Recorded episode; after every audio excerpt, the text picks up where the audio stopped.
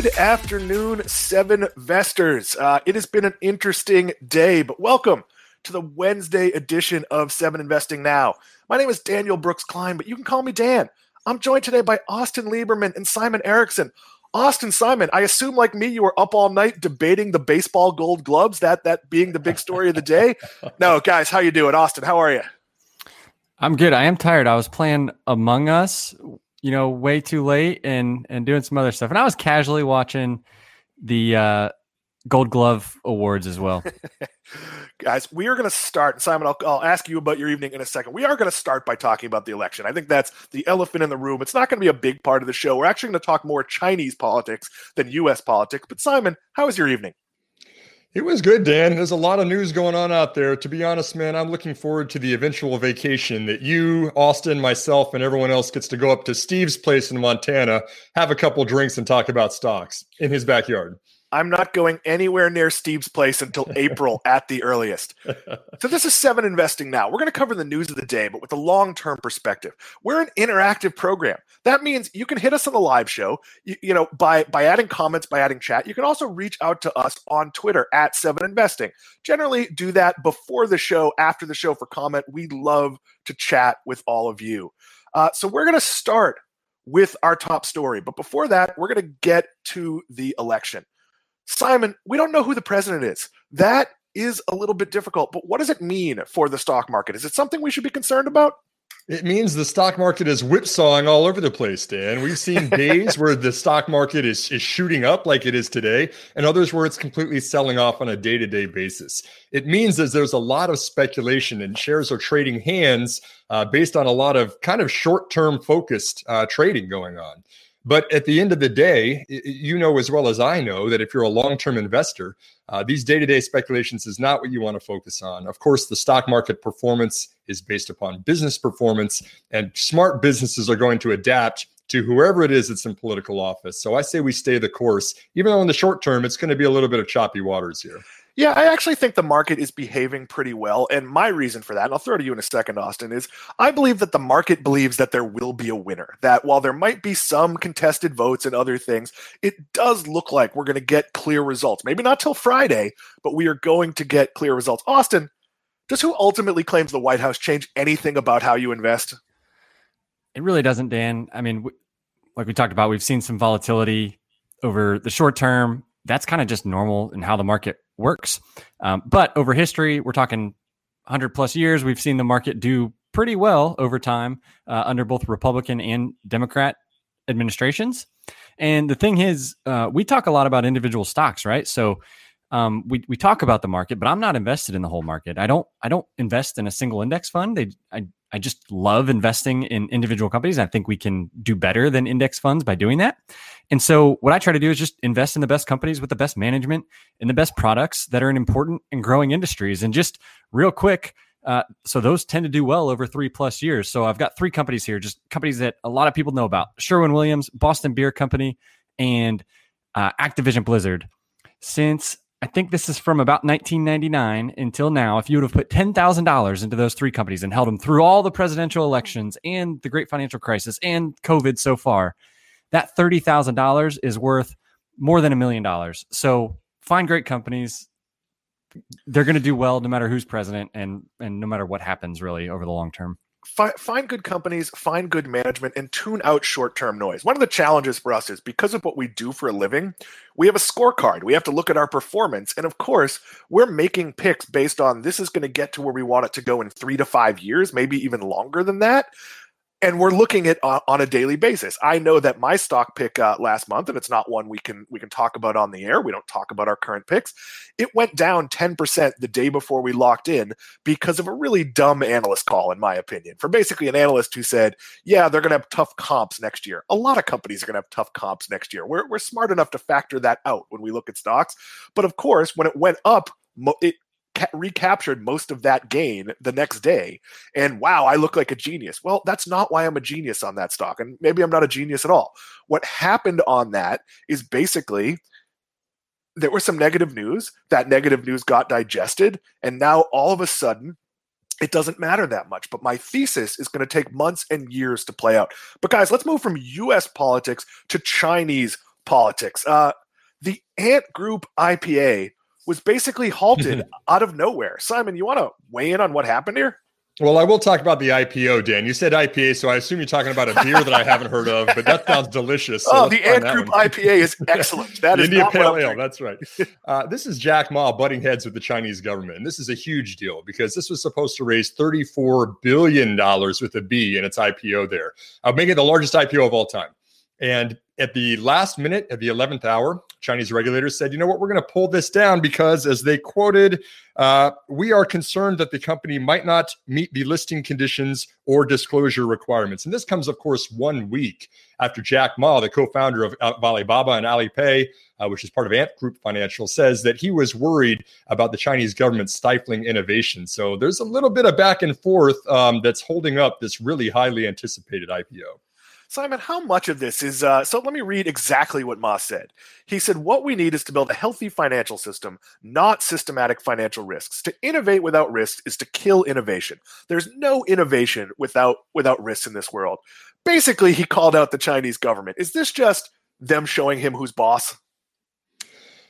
This is bigger than that because Ant Financial has threatened China for a long time. And Jack Ma, just to, to give a little bit of the backstory of what's going on here, uh, he really wanted 20 years ago to provide a way for small businesses in China to set up shop to take out loans uh, that they were not getting from China's state owned banks because they weren't checking the boxes and provide them with capital. And then on top of that, to get them up and running, he also wanted to provide the e commerce platform that became Alibaba Group so they could sell those things that they were creating online. So now they've got money to make factories and sell things, and they've got the e commerce platform to do that. But the risk, of course, for China is now that Ant Group was giving these loans to these small businesses that they were not getting from those state-run Chinese enterprises. And that's that's kind of threatened uh, their regulations. They're harder to regulate individual banks than it is for the state-owned ones. There's capital requirements and sorts of other things like this that they want to keep their control over. And so this isn't so much, in my opinion, at least, just a story of oh, China said you can't do something that you know we told you to do. This is more of they want to flex their muscle and say, hey, Jack, if you want to bring Ant Group public, it's still got to be under our terms.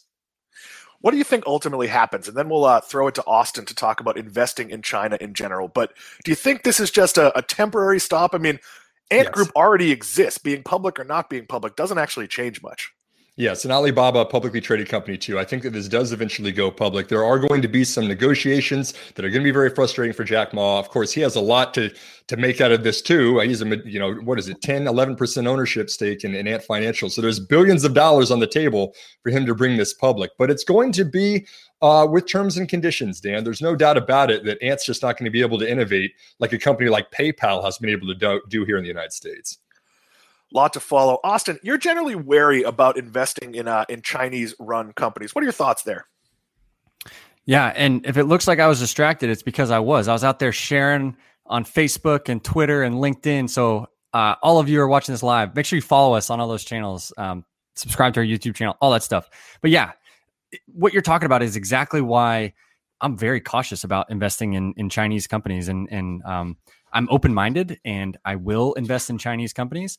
But if I do it, it's going to be with a small part of my portfolio because there's just so much that I don't know, so much that we can't control. And there's a lot of things I just don't understand about the culture and the way business is done. And so investing is is hard enough. I love it. I love studying great businesses. I think I could find great businesses in the United States. And oh, by the way, we still have international exposure because almost every company these days is global and is impacted by the global economy. So we we still have global exposure with a lot of US companies. Yeah, I mean, I own shares of Starbucks. If you own shares of Starbucks, their number two market is China. Um, I own shares of, of Walt Disney. They're, it's not their most important market, but it is a relevant market when it comes to the traditional movie business. This program, Seven Investing Now, it's brought to you by the team at Seven Investing. Simon, if people sign up and subscribe to us, how much do they have to pay? It's hundreds of dollars, right? It's millions of dollars. No, it's no, not. Simon, not, what do people pay and what do they get? Not hundreds, not millions, Dan. Actually, $17 a month or $170 a year gives you our very best ideas in the stock market every single month. Uh, to backtrack a little bit, to give some background on why we started Seven Investing, it was kind of under the premise of two things. Uh, one, that investing is hard And the other is that investing is personal. And so, what we wanted to do was do a lot of the legwork, follow what's going on in the markets, do the financial statement analysis, bring all that research into our recommendation reports, which we publish our seven best ideas every single month, but then kind of hand it off to individuals to make the decisions about what types of companies are best for them. Austin just mentioned investing in China is a high risk endeavor. You know, that might be a lot riskier than something like Starbucks, like you mentioned, Dan.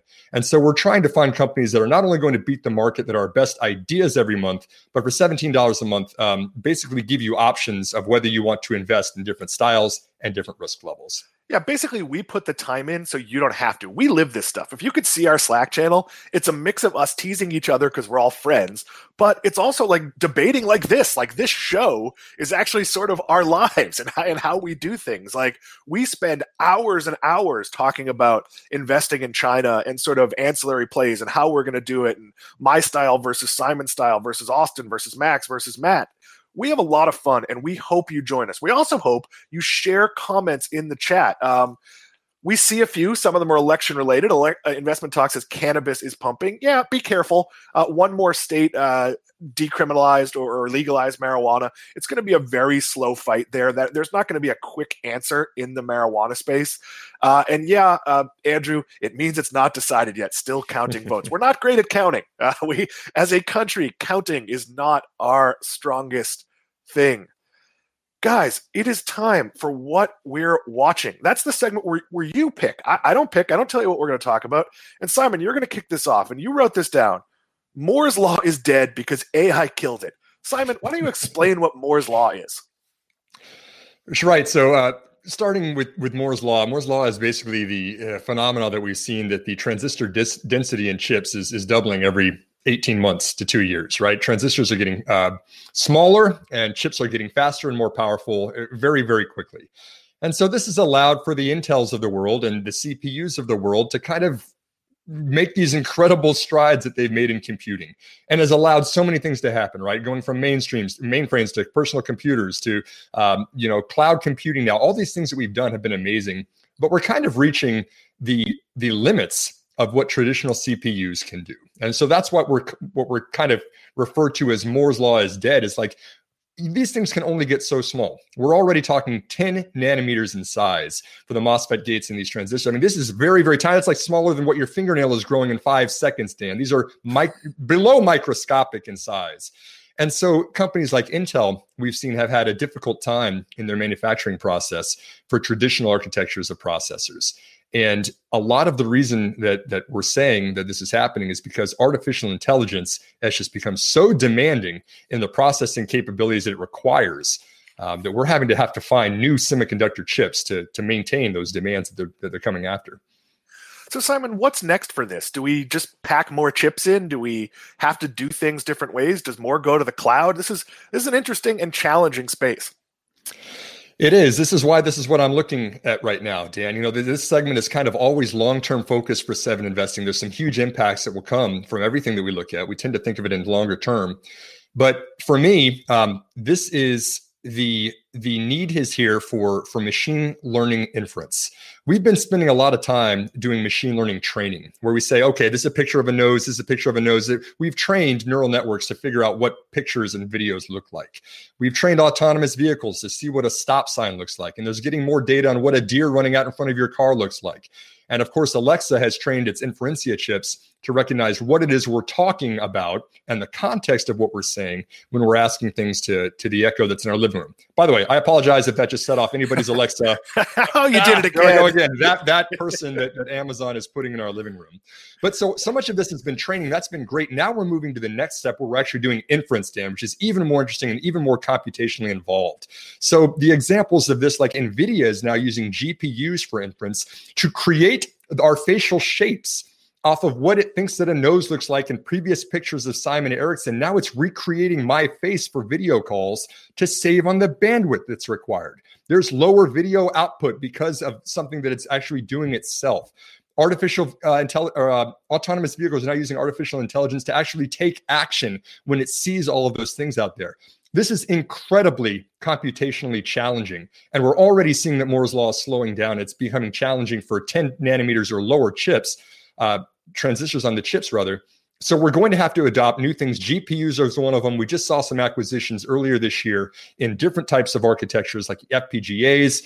Um, I guess long story short, there's a lot going on in the semiconductor industry right now. And as a long-term investor, I'm very interested in all those changes taking place. So, so this is a long road, and Simon, we'll talk about the interview you're doing tomorrow as the last piece. But the reason I say this is a long road is imagine that your your robot vacuum was an autonomous car. They keep telling me that my robot vacuum is getting smarter and it keeps getting stuck under my dresser.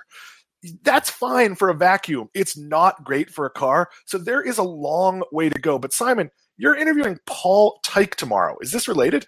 Paul Teich, yeah. Paul is, uh, in my opinion, one of the smartest guys in the semiconductor industry. And I've chatted with him for a couple of years now. Really thrilled every time he's on our Seven Investing podcast. We'll be publishing that tomorrow morning, um, Dan. But this is a guy that's got 40 years of experience, you know, 12 patents to his name, and we basically just nerded out about talking about the semiconductor industry um, for about an hour yesterday. And I'm really excited to publish this interview. I'm always happy when we have someone older than me on the podcast. Uh, Austin, you just wrote streaming TV extravaganza with three exclamation points. Did you did you just like stay up all night watching uh, Fuller House? Like, what is going on? What did you want to talk about here? I was just binge watching. Um, no, Dan, there's there's more streaming TV in the news, right? We've heard about the feels like decade long shift from cable TV to over the top TV or streaming TV. That's through um, your Amazon Fire Sticks, your Roku players, your Google Chromecasts or cloud platform, whatever whatever the Google one is called. Um, and just I think it was yesterday we saw news that Comcast and Walmart have had exploratory talks about producing a smart TV.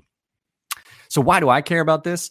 There's this little company called Roku that I'm a big fan of. I'm a personal shareholder, and Roku shares dropped four or five percent when this news first came out. And this just gets back to talking about our, our seven principles, right? We invest in companies, we look for one of a kind companies, and we invest for the long term. Well, this is really inconsequential. Uh, they're just in pre- preliminary talks. Roku is the leading streaming platform with I've got a chart here in the first quarter of 2019 they had 36% of the market share and the next closest was the Amazon Fire TV at 28%. So Roku is far and away the leader in in the category. And it's just it's just kind of amusing when news like this that's not even news comes out and people react to it. So what am i doing as a shareholder? I'm just going to continue to monitor roku reports earnings. I think they report uh, tomorrow. And we're going to listen to management and we're going to see how the the quarter goes and if management gets i'm sure they're going to get asked about it.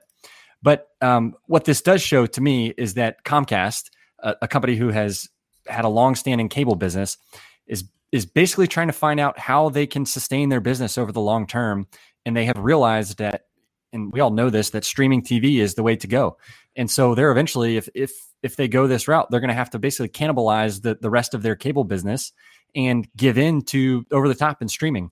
And so what yeah, that means Austin, for Austin, uh, let me jump in here cuz the Comcast Walmart part of this is the nothing angle. The the bigger piece of this is kind of the future of television, and this is Comcast making noise so it can make a better deal with Roku because Roku is the Sweden of this. They're agnostic. But why don't we pivot a little bit to talk about their business isn't what people think it is. Hardware is important, but it's it's an advertising business as much as anything else, and they're doing that incredibly well. Yeah, yeah, Dan. Uh, sorry, I got excited and carried away there. Thanks for bringing me back on track. Um, so just to share some numbers, show to go two or three hours. So. Just, I thought we were here for the next twelve hours. Um, just to share some numbers, Roku is not a hardware device company. That's just how they deliver all this great content. And so in 2016, Roku on their platform brought in 57 million dollars in ad revenue. That was 2016. In 2020, they're estimated to bring in $701 million in advertising revenue. So that's more than a 10x from in, in just four years of advertising revenue. And so that's where the money's going. Roku's in a great position. Guys, I'm a big fan of Roku as well. We're going to play a little true or false next. Uh, but uh, Caleb Lyon says, I joined late, but glad to be catching this part on Comcast Noise. Comcast is one of the strangest companies in the world. They own Universal Studios, one of my favorite places on earth, where the customer service is excellent. And they own Comcast, where the customer service is the worst it could possibly be. We have some exciting things coming up in the rest of the show. First, we're going to play true or false. Then we're going to hit our finisher. After the finisher, I did an interview on where you need to be in terms of your personal finances before you start investing in stocks. So after we sort of sign off, we're going to play that interview. It's a test. We've never done this before. Uh, we're not sure how we're going to integrate that type of interview going forward, but we do want to see if it works. So it's very possible we finish the show, say goodbye, the interview plays, then the title card comes up at the end. It's very possible everything blows up. So first, we're going to play true or false. Here's what ha- happens. I'm going to throw out four statements, and you're each going to tell me if the statement is true or false. Statement number one Uber and Lyft will merge in 2021. Austin, I'll let you go first here. False. One of them's going to go out of business in the next five years. Simon, your thoughts here. I say false. The entire industry needs a duopoly so the pricing doesn't get out of control. Plus, it's a culture clash that uh, yeah i think they're both going to go out of business i don't think these are sustainable businesses their pricing is too low statement number two there will be a trillion dollar company in 2025 that's not public now your thoughts simon erickson uh, that's not public now. No, I would say false because I, I think that's going to be very a trillion dollars means you have to topple the giants. I, I, think that they get acquired if something even gets close to that. I, I'd say false. Austin, your thoughts here? Going with false. I think the next trillion dollar company is going to be Nvidia. That that is not a bad bet, guys. What about Ant Group? We don't think they can get there. Uh, gosh, I, I guess that uh, that that might be a good one, Dan. Uh, if they can actually go public, uh, maybe they they still count as private right now because they still aren't going to do that IPO or the IPA. Statement number three. Oh, I could use an IPA. I'm drinking seltzer, but it's the soft kind. I'll uh, I'll even hold up the can to prove it. I am going with the uh, Costco brand seltzer because that's what the office has for free. Statement number three. The United States will create a new worker classification that's somewhere between employee and gig worker by 2025. Austin, your thoughts here? True. I think that already exists. Uh, maybe not, but in my mind, that already exists. No, it doesn't. As someone who's been stuck in that void, it's uh, it's a little bit difficult. Simon, your thoughts here? Yeah, I think true. Also, I think the Department of Labor um, wants to shift people from contractor to employee where possible, so they can have medical leave and uh, pay taxes and all the other things that come from that. But there's also kind of this middle ground that that we've seen with with Uber and Lyft in California. So I, I think that that yes, they do recognize some kind of third class, so somewhere in the middle. True. Yeah, I would argue that government is going to create this might be on a state level. This may not happen nationally at first. They're going to create a way to based on how many hours you work to pay into things like retirement programs and healthcare and sort of like what Starbucks or, or many of the agencies that are that are contractor based agencies. When I worked for Microsoft, I was a contractor, uh, but I got paid time off. I got health insurance. Those were my choices. Uh, I had to choose to pay into those, but you still had those options. I think that's what's going to happen a national level, but I'm being overly optimistic. Number four, very few Chinese companies will trade on U.S. exchanges by the end of 2022. Austin, I'll let you take this one first. I think false. We're if it happens, it's going to take a little bit longer than that, and chances are some of the things we're hearing are, are more noise than signal uh, over the short term. Simon, your thoughts here? Uh, I agree. I agree, false. So, Austin, I think that's four for four. We were aligned on all of the answers. this means maybe I didn't do as good a job picking the questions. As I mentioned, I'm just, I'm just trying to get a raise. I'm trying to agree with Simon. And, well played, just kidding, everybody. Now, now, Dan, we had no idea. Also, we had, we had no idea. Sure, Simon, go ahead protest the the agnostic of, of Sweden mentioned earlier in the program too. As someone with Swedish heritage, I think you were meaning Switzerland. They were agnostic when we were talking about Comcast. I I, I did actually. Okay, wanted to clarify. I, I was I was a bit concerned that the Swedes that my heritage was becoming more agnostic, so I wanted to follow up to confirm. So we're going to hit our finisher, and then after my finisher, we're going to have my interview with Leslie Tane. She's a lawyer. She's a personal finance expert. She talked about the financial steps you have to take to get your house in order. Yeah, apologies. I've been mostly focused on the U.S. today. Like I, I've really been dialed in on that, uh, and then uh, a little bit on China. But Sam Bailey, if you want to share the graphics, and guys, Sam Bailey is our producer. She's also our marketing director. She is uh, sitting behind the glass. There's no actual glass. Which company will double its share price first? Uh, we asked this on Twitter. Hundreds of you answered. 21.6% of you said Amazon, 15.1% of you said Microsoft, 49% said Tesla. 14.3% said Google. If I asked that question a different way and I said which of those companies would see their price cut in half, I'm guessing Tesla would win as well. Simon, your thoughts on this? Uh, well, I actually wanted Austin to answer first so that I could agree with him and we would go five for five on the question. Austin, uh, take I, it away. Go ahead, Austin. I, I, don't think it's surprising, right? I mean, Tesla's a super polarizing company, and I think it's the smallest by market cap of of those companies. But I'm surprised Bitcoin wasn't in there, or or somehow the Bitcoin fans didn't manage to squeeze that in there somehow, because uh, that would have been an interesting vote too. Please send us your ideas for things you'd like us to ask about on Twitter, things you'd like us to talk about on the show. If you want to reach us, you can reach us at info at 7investing.com or you can hit us up at 7investing. That's at the number 7 investing on Twitter. We are very responsive. We we get back to you. We like to have a dialogue. And of course, if you're a member, you get all sorts of opportunities to uh, to have members only calls, to reach out to us, to ask us questions. So I'm going to close the episode and say goodbye, guys. But remember that after I say goodbye, we're going to air my interview with Leslie Tane, a New York based attorney, personal finance expert. She's talking about financial steps you should take in order to get your house in order so you can start investing. Simon, Austin, I hope you stick around to watch the interview. Guys, thanks for doing the show. Thanks, Dan.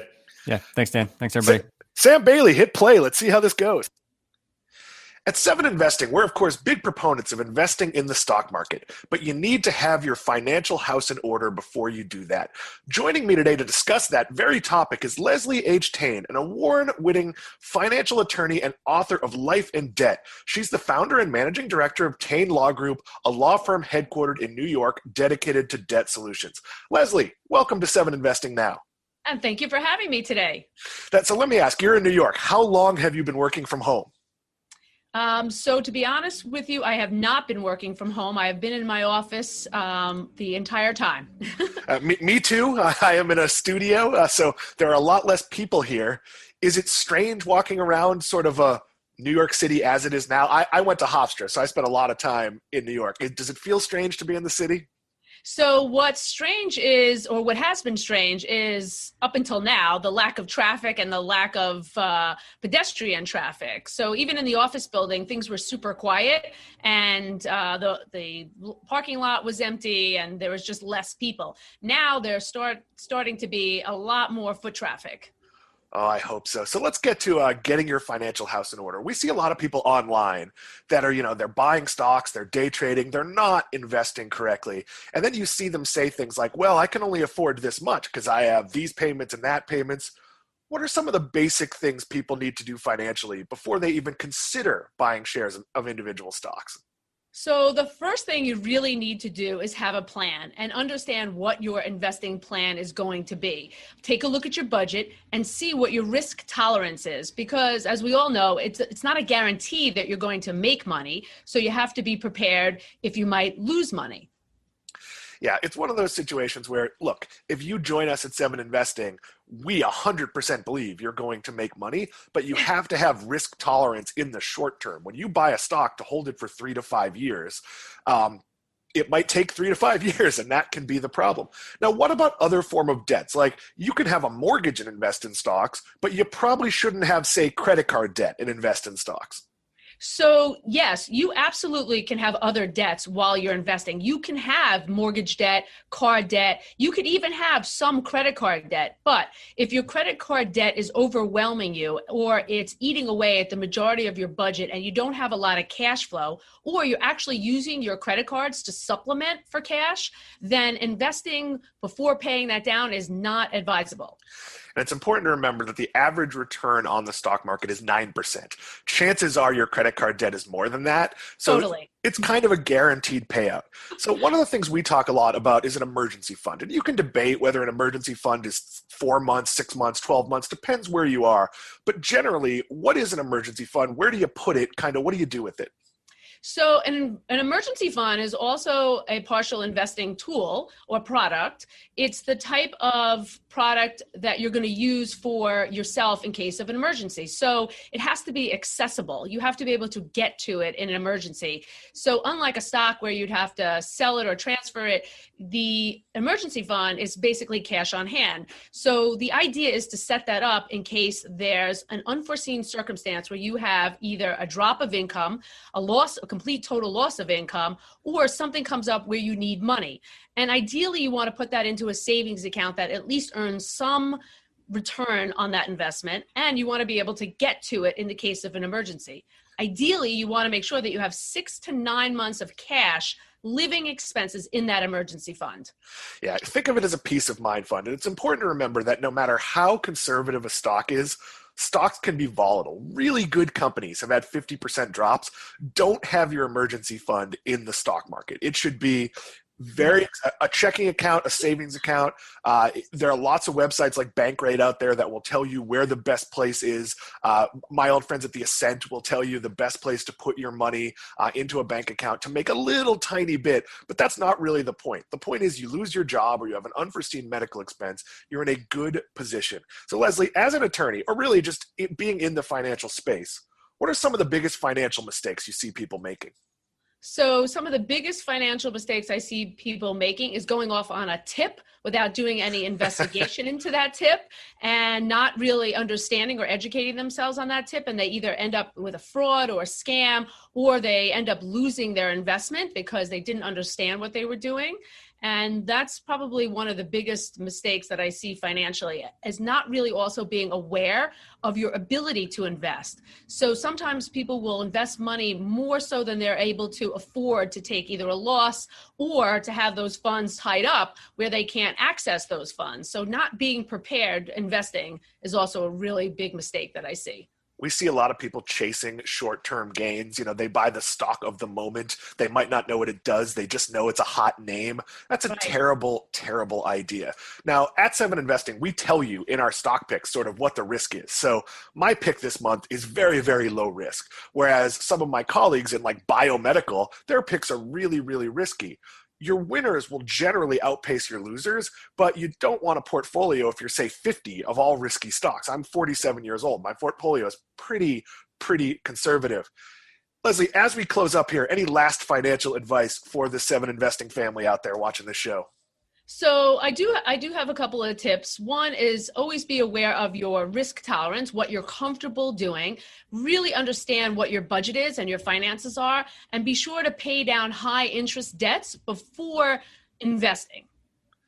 Leslie Tayne, uh, let's go Rangers. Thank you for doing this. You're very welcome.